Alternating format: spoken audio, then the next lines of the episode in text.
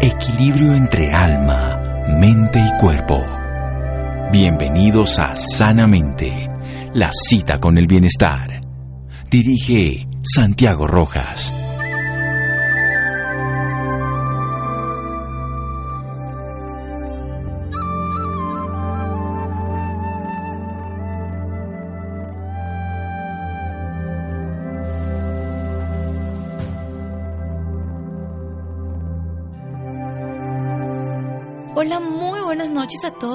Nuestros oyentes.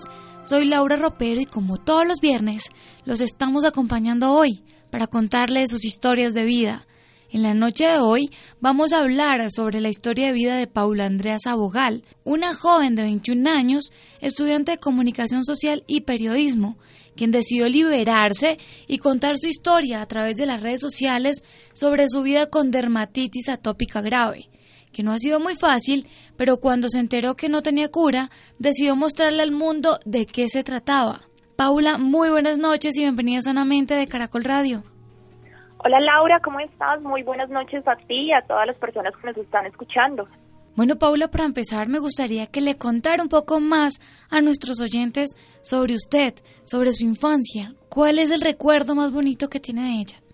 El recuerdo más bonito que tengo de mi infancia eh, yo creo que son las vacaciones con mi familia. Todas las vacaciones siempre las pasaba en la finca, entonces era muchísima gente, mis primos jugando en la piscina, unas vacaciones muy tranquilas, muy familiares.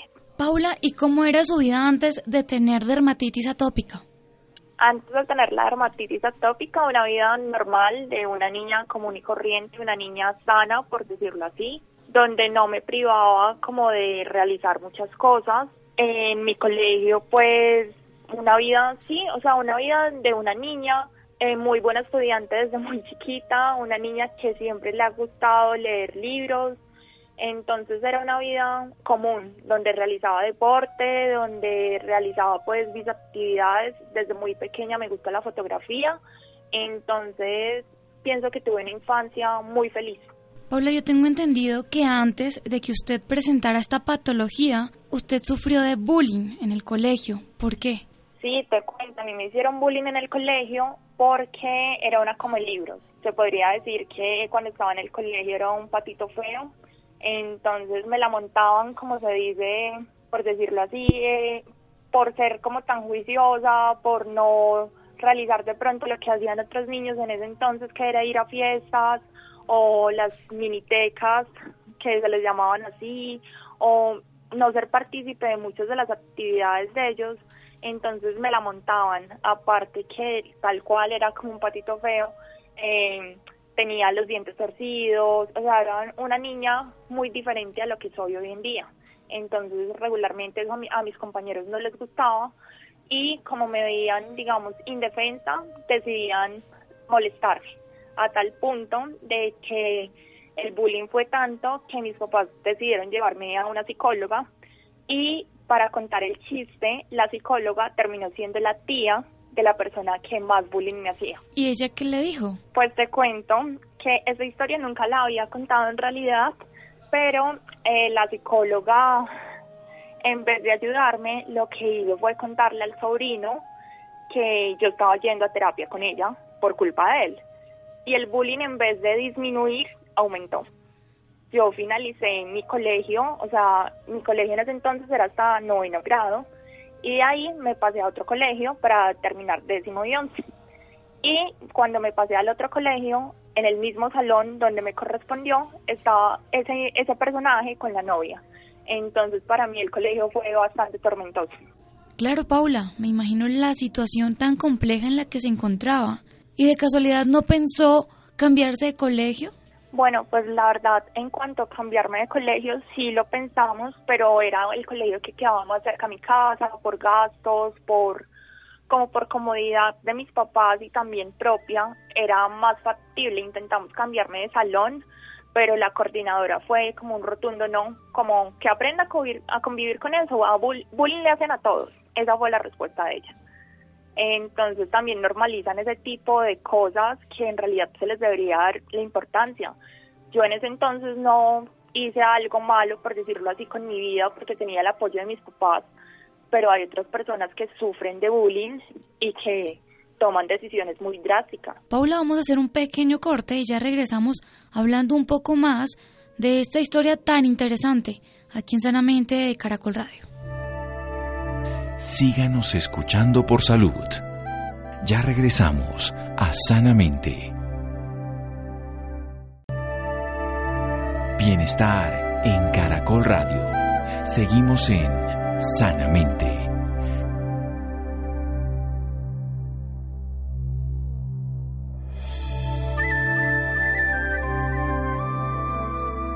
Continuamos en Sanamente de Caracol Radio hablando con Paula Andrea Abogal, una joven de 21 años, estudiante de Comunicación Social y Periodismo. Paula, a mí me gustaría que le contara a nuestros oyentes algo sobre una publicación que usted hizo en sus redes sociales, donde dijo que quería ser como una Barbie. Cuando yo estaba chiquita, él jugaba mucho a las Barbies y recuerdo que uno de los primeros regalos que me dieron mis papás en Navidad fue una casa de las Barbies.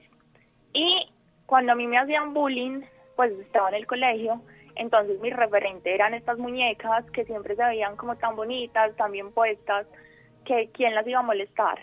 Entonces cuando tenía yo creo que más o menos 13, 14 años, ese era mi referente, porque siempre veía como esa mujer que era capaz de hacer de todo, de esa mujer que era hermosa, de esa mujer que que podía, o sea, era una mujer que realmente podía eh, hacer lo que quisiera. Paula, y entrando un poco ahora al tema que es muy importante sobre la dermatitis atópica, ¿cuáles fueron los primeros síntomas que usted presentó? Bueno, te cuento, en cuanto a la condición de la dermatitis atópica, comenzó a aparecer en el año 2017 y comenzó como en las piernas.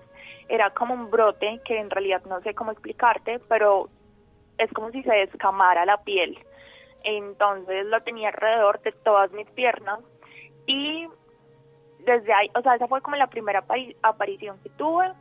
Y desde ahí pues mis papás y yo tomamos medidas, aunque lo primero que hicimos fue visitar un farmacéutico porque no pensamos que fuera como una condición como tal, simplemente de pronto una alergia a algo que me había aplicado, a una crema, un pantalón, entonces en su momento, o algo pues que también había comido, se podría, pues la alergia se presenta en, de diferentes formas, entonces no le dimos en ese momento como la relevancia que merecía. ¿Y qué fue lo primero que se le vino a la mente cuando a usted le dijeron que tenía dermatitis atópica grave?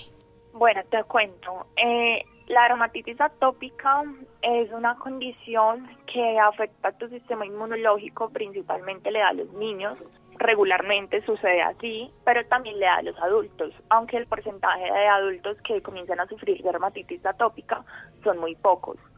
Eh, cuando a mí me dijeron, yo en realidad no entendí pues muy bien, porque yo dije, no, pues es una condición cutánea que, que es tratable y, y bueno, es tratable y vamos a mirar lo de los medicamentos, los costos, todo el cuento, pero en ese momento como que no había entendido la magnitud del tema ya meses después que comencé a darme cuenta de que la dermatitis no solo la tenía en las piernas, sino que también la tengo en mi abdomen, en mi tórax, en mi espalda, en mis brazos, en mi cuello. En el único sector donde no me ha dado es en la cara, pero en cualquier momento me puede dar.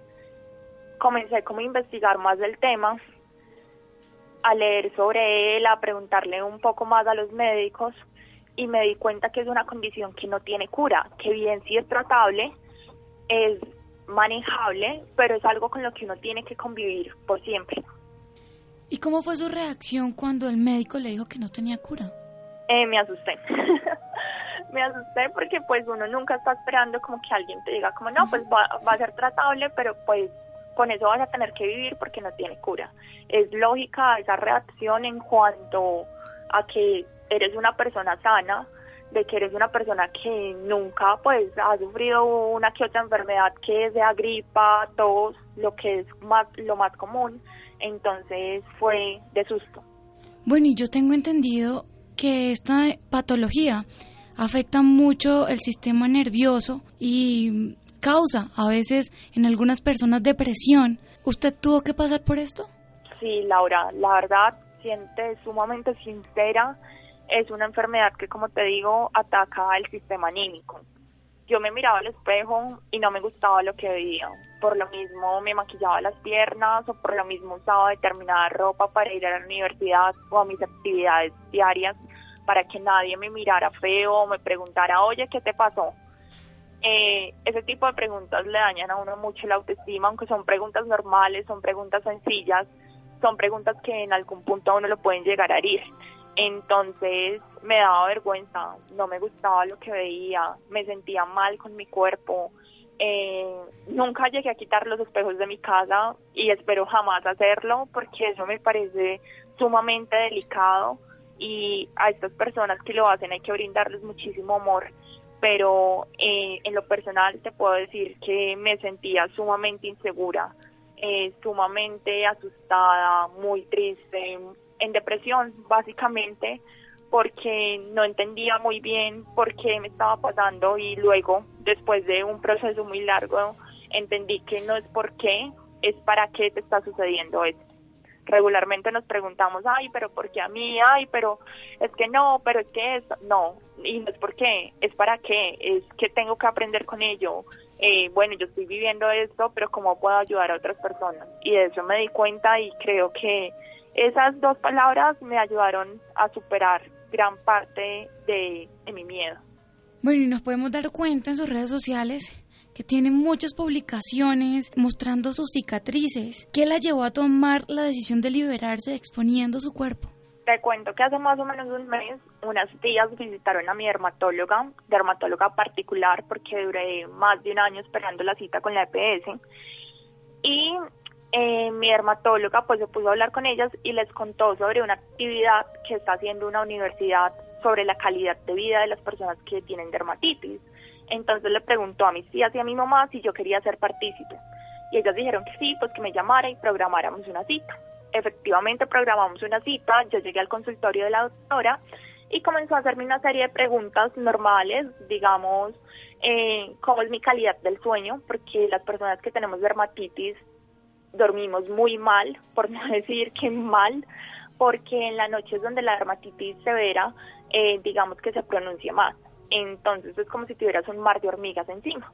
Eh, ¿Cómo es mi estilo de vida? O sea, preguntas comunes en el sentido de querer conocer cómo convive un paciente de dermatitis en su vida común y corriente de trabajo, de estudio, de lo que hace, de qué se priva de hacer.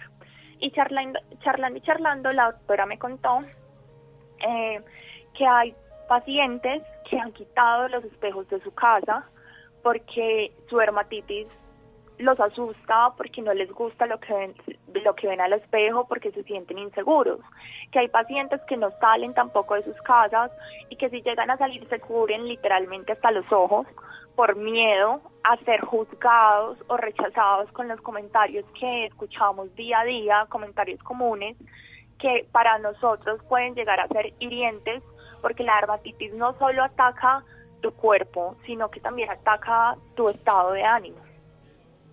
Entonces yo creo que después de haber tenido esa conversación con ella, después de haber llenado ese formulario, eh, esa misma semana yo había tenido unas fotos con una amiga de mi carrera que está estudiando fotografía y ella me mandó las fotos precisamente esa noche, la noche en donde había estado eh, con la doctora, y me dijo como, oye, de la piel, y yo le dije como, no, pues pues nunca me pongo un vestido y realmente yo nunca salía a la calle en un vestido porque me moría de la vergüenza.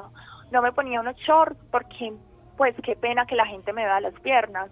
Y las pocas veces que usaba un vestido era para eventos especiales y regularmente me maquillaba las piernas pues una hora maquillándome o tres días antes me tenía que echar autobronceadores que regularmente me, me dejaban la piel naranja entonces tampoco me podía poner vestidos porque imagínate, una piel con dermatitis y naranja.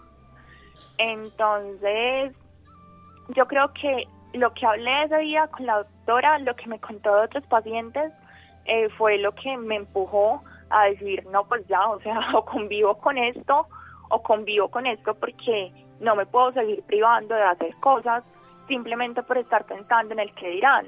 Paula, este tema cada vez se vuelve más importante pero vamos a hacer un pequeño corte y ya regresamos hablando un poco más sobre su historia de vida aquí en Sanamente de Caracol Radio. Síganos escuchando por salud. Ya regresamos a Sanamente. Bienestar en Caracol Radio. Seguimos en Sanamente.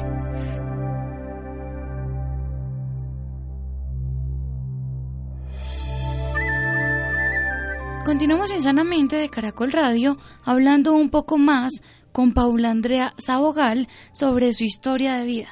Paula, es triste decirlo, pero sucede con muchas personas, pues nunca piensan en ellos sino en lo que pueden decir de ellos, algo que es supremamente inútil, porque yo digo que uno no vive para, para ellos, sino para uno mismo.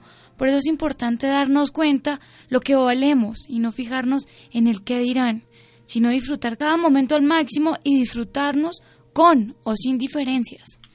Exactamente, y mira que esto no es algo que, o sea, el, en el sentido anímico, no es algo que solo sufrimos las personas con esta condición de dermatitis, es algo que sufren todas las personas del mundo y que a mí nadie me venga a decir que no se ha sentido inseguro de realizar una actividad o vestirse de una forma porque sabe que alguien, cualquier persona, lo va a ver y le va a decir tal cosa que lo, va a hacer sentir mal de una u otra manera. Entonces, no solo es el hecho de decir como, bueno, ya acepté mi condición y ya sé que voy a tener que convivir con ella, sino también el hecho de que ya también acepté mi cuerpo tal cual es. Y este mensaje de amor, de amor propio y también por el prójimo, créeme que ha llegado a muchísimas personas y no solo a personas con dermatitis. Te lo juro que me han escrito personas de Canadá, de El Salvador, de México, de Ecuador, de Perú, eh, de todas partes del mundo a decirme que de una u otra forma les ayudé a romper ese estereotipo que nos ha vendido la sociedad, diciéndonos que tenemos que ser como un molde de las medidas perfectas, del cabello así o asá, del color de piel así o asá, porque aún así en el siglo XXI ese tipo de cosas se siguen viendo, de que tenemos que ser tal cual unas personas como perfectas, por decirlo así, entre comillas, porque si no, vamos a ser el hazme reír del mundo. Entonces, es un mensaje que realmente nunca me imaginé el impacto que iba a tener. Y en cuanto a sus amigos, Paula, ¿cómo recibieron esta noticia? Bueno, te cuento, eh, yo realmente soy de pocos amigos, pero eh, muchas personas de mi universidad eh, se burlaron porque comenzaron a decir como ella se hizo las heridas por conseguir fama, ella quería ser famosa y se cortó la piel, eso es que tiene sarna, tiene lepra, eh, tiene VIH, quién sabe qué se hizo en esas piernas o con quién se las quemó, cosas así, o sea, yo creo que como han sido muchísimos los comentarios positivos, también han sido los comentarios negativos a los que me he sometido. Pero mi círculo más cercano lo que hizo fue apoyarme y decir como, oye, bravo, o sea, me alegra que al fin te animes a vestir y no solo a vestir, sino a hacer lo que te gusta, aún teniendo en cuenta el dolor que causa la condición de la dermatitis porque es muy molesto. O sea, la piel te pica, te arde, te duele. Claro que sí. Y las personas piensan que para usted es fácil salir a las redes sociales haciendo esto, pero yo creo que cuando empezó a hacer esto no fue muy fácil. Pues mira que yo creo que en redes sociales eh, todas las personas nos creemos muy valientes tan valientes como de hacer algo bueno, como tan valientes de hacer algo malo o de atacar a alguien. Eh, cuando yo decidí compartir mis fotos de la piel normal, la piel que tengo, eh, sí me asusté al inicio porque dije, no, ahora voy a recibir un poco de mensajes de personas juzgándome. Y aunque los he recibido, también han sido muchísimas de las personas que se han identificado, me, me han apoyado. Pero yo creo que lo más difícil de, de esto, de haber hecho pública mi condición, es el hecho de salir a la calle, eh, montarme en un bus y ver cómo la gente me mira y cómo la gente le susurra al otro alguna cosa o simplemente me ven y se ríen. Porque obviamente eh, las personas nos sometemos a eso a diario. O sea, cualquier tipo de persona, ya sea alto, flaco, acuerpado, bajo, moreno, blanco, o sea, nos sometemos a comentarios de otros que muchas veces no se ponen en nuestros zapatos a la hora de hablar o de tirar un comentario sin saber la historia del otro. Entonces yo creo que más es más difícil salir en la vida real que en la vida virtual. Paula, también tenemos entendido que antes de saber de su patología, creaba contenidos en redes sociales donde hablaba de amor propio. ¿En la actualidad encontramos el mismo contenido? Esa es una muy buena pregunta porque yo llevo trabajando en redes sociales más o menos cuatro o cinco años ya y siempre hablé de amor propio, de los estereotipos, o sea, esto no es un tema nuevo para mí pero creo que nunca me había empoderado tanto del tema hasta ahora que tengo una condición que de una u otra forma me hace diferente. Entonces, sí, creo que podría ser el mismo contenido, pero digamos que con un 100% más de realismo, de empoderamiento, de amor, de muchísimo amor propio y amor por el prójimo. ¿Y cómo ha sido el apoyo de su familia? Muy bueno. Ellos siempre me han apoyado en todos los proyectos que, que he realizado y en este momento y durante la condición son las personas obviamente que más se han preocupado y más han volteado conmigo en citas médicas, que el medicamento, que la crema y ahora pues que estoy con el tema de las redes sociales aún más porque como he recibido mensajes de apoyo, te lo repito, también he recibido amenazas que atentan contra mi integridad. Entonces en este momento es donde más debo cuidarme. ¿Y cómo reaccionaron sus seguidores cuando empezó a publicar las fotos donde se pueden notar las cicatrices de la dermatitis? Eh, la mayoría reaccionaron de forma positiva, en el sentido de aplaudir lo que hice, de animarse a hacer lo mismo, porque muchos se identificaron en tanto que llegaron a decir como, oye, yo tengo lo mismo, oye, a toda la vida me ha atormentado una cicatriz que tengo en la pierna y jamás había usado una falda, entonces la voy a usar ahora porque tú me estás dando las agallas y quiero tener tu valentía. Entonces, la mayoría fue positivo, pero como te repito, también hay cosas negativas, no todo es color de rosa. Paula, ¿y cómo fue el momento cuando empezó a cambiar sus pantalones por faldas y vestidos? Te juro y sin mentirte que tengo pues tenía ropa con etiquetas que mis papás o mi familia me habían regalado, vestidos, faldas, que jamás me había puesto por vergüenza a que me vieran la piel.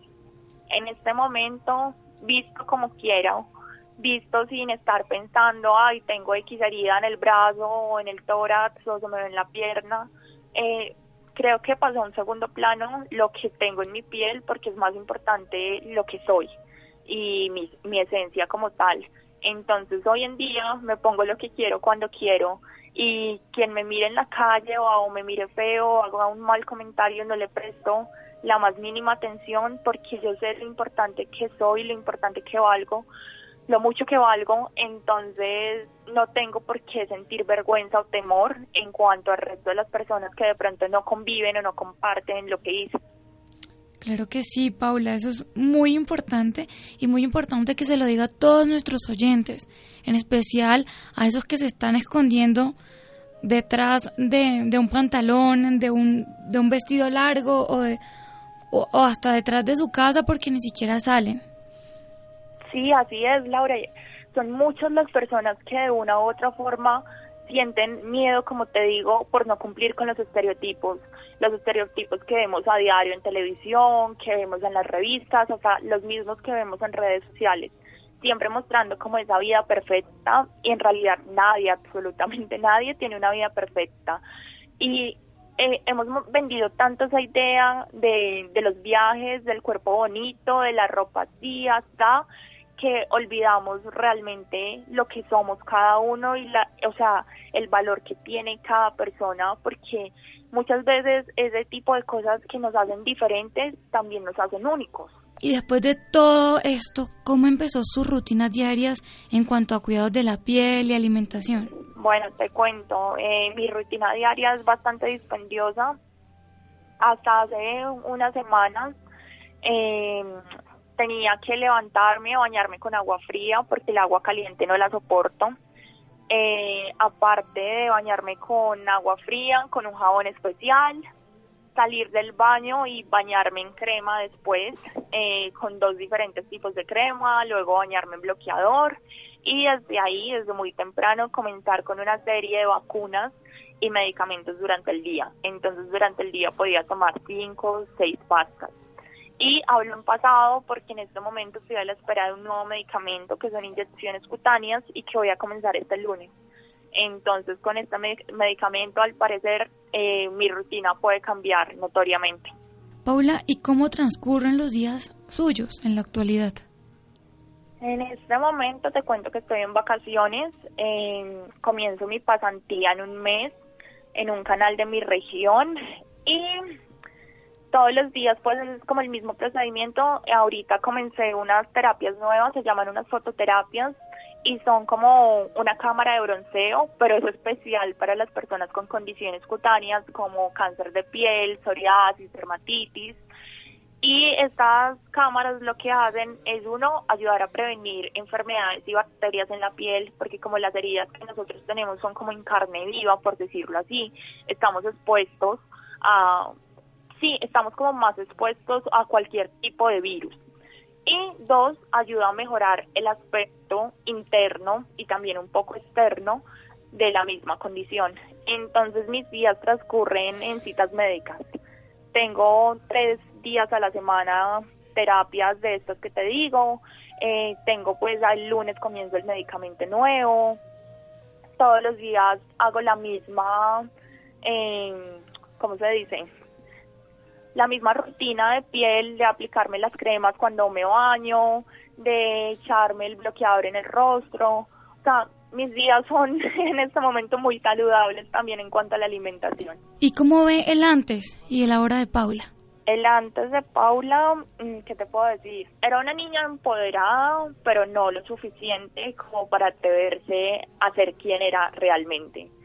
En este momento me considero una persona supremamente fuerte porque me expuse a todo tipo de comentarios en todas las redes sociales, en medios nacionales, internacionales, pero más que eso me expuse a mirarme al espejo todos los días y darme cuenta de que me gusta lo que veo porque anteriormente no era así. Anteriormente, como te digo, me escondía a través de ropa larga, maquillaje, autobronceadores, probé con todo tipo de medicamentos, de cosas naturales para tratar de disminuir mis cicatrices. Y no, efectivamente me di cuenta que eso que pensaba que me hacía tan horrible, tan fea, no, lo, no me hace así porque hoy en día me miro al espejo y me veo supremamente hermosa. Entonces la Paula de hoy en día es la Paula que más me gusta. Paula, qué lindo lo que nos está contando en este momento, pero vamos a hacer otro pequeño corte y ya regresamos hablando un poco más sobre esta maravillosa historia aquí en Sanamente de Caracol Radio. Síganos escuchando por salud. Ya regresamos a Sanamente. Bienestar en Caracol Radio. Seguimos en Sanamente.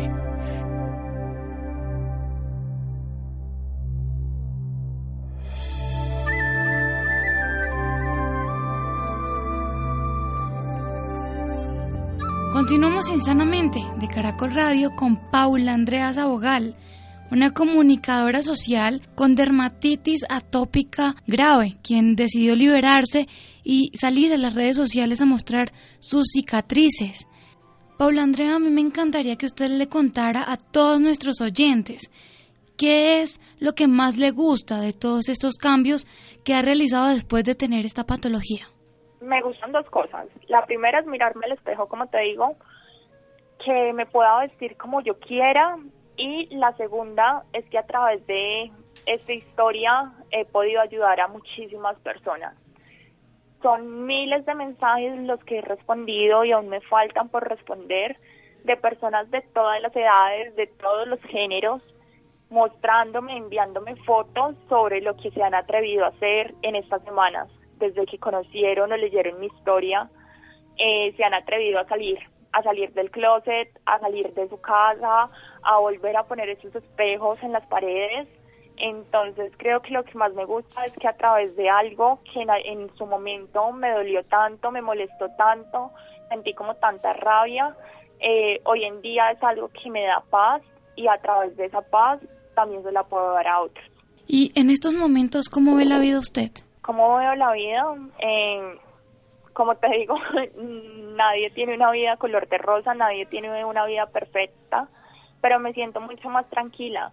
De hecho, mi dermatitis eh, desde hace tres semanas, como la tenía, como la tengo hoy en día, está muchísimo mejor porque uno de los factores que nos altera es el estrés. Entonces, cuando estamos muy estresados, nuestra piel lo manifiesta. En cambio, cuando estamos más tranquilos, como te digo, como con esta paz que siento, nuestra piel comienza a tranquilizarse y la dermatitis comienza a, desaparecer en muchas zonas. Entonces también es un factor importante que las personas que sufran esta condición se sientan tan seguros con ellos mismos que a través de esa seguridad van a poder ayudar a su cuerpo. Paula, tengo entendido que estará aquí en Bogotá dando una rueda de prensa. ¿De qué se va a tratar? Bueno, te cuento, la rueda de prensa se realizará la próxima semana eh, en un hotel de Bogotá, creo, si no estoy mal, eh, y mi memoria no me falla, se llama el Hotel Grand Hyatt, es en el Salón Tolima a las 8 de la mañana y es con la Asociación Colombiana de Dermatólogas.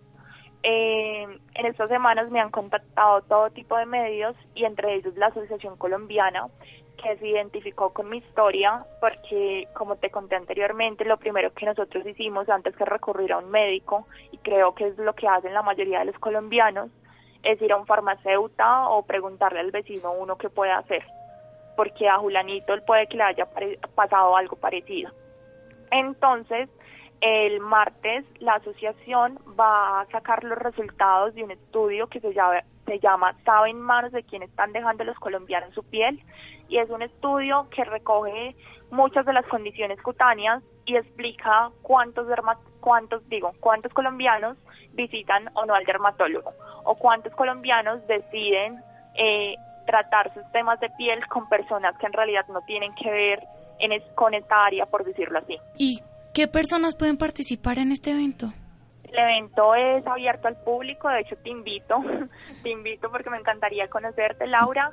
Eh, van a estar diferentes medios nacionales y bueno, la idea es hacer el aporte tanto de ellos como te digo del estudio, de los resultados que van a sacar y se van a apoyar un poco en mi historia, porque también la idea es hablar sobre la condición de la dermatitis, que entendamos que es algo común y corriente que le puede pasar a cualquier persona, que no es sarna, que no es lepra, y aparte para hablar un poco de los estereotipos, que es un tema que ya hemos hablado bastante tú y yo. Claro que sí, súper importante este tema y ojalá muchos de nuestros oyentes los acompañen para que se den cuenta que de qué se trata la dermatitis en realidad.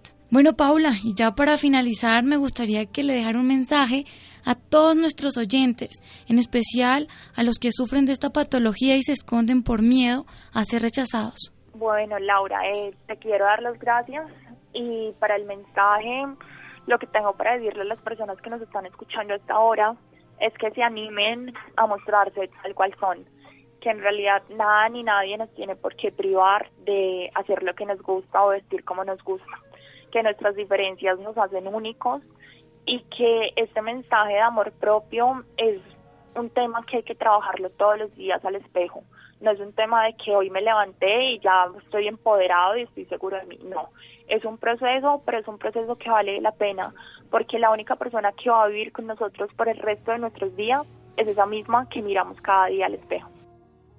Paula, y los oyentes que estén interesados en saber un poco más de su historia, ¿dónde la pueden encontrar?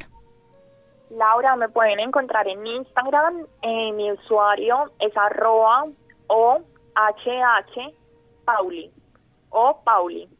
Eh, me encuentran ahí, ahí está también enlazado mi canal de YouTube por si quieren conocer cómo mi condición, cómo mi historia se hizo viral en redes sociales y por lo mismo la estoy contando hoy contigo esta noche. Super Paula, muchísimas gracias, de verdad muchísimas gracias por esta valiosa información y por acompañarnos esta noche en Sanamente de Caracol Radio.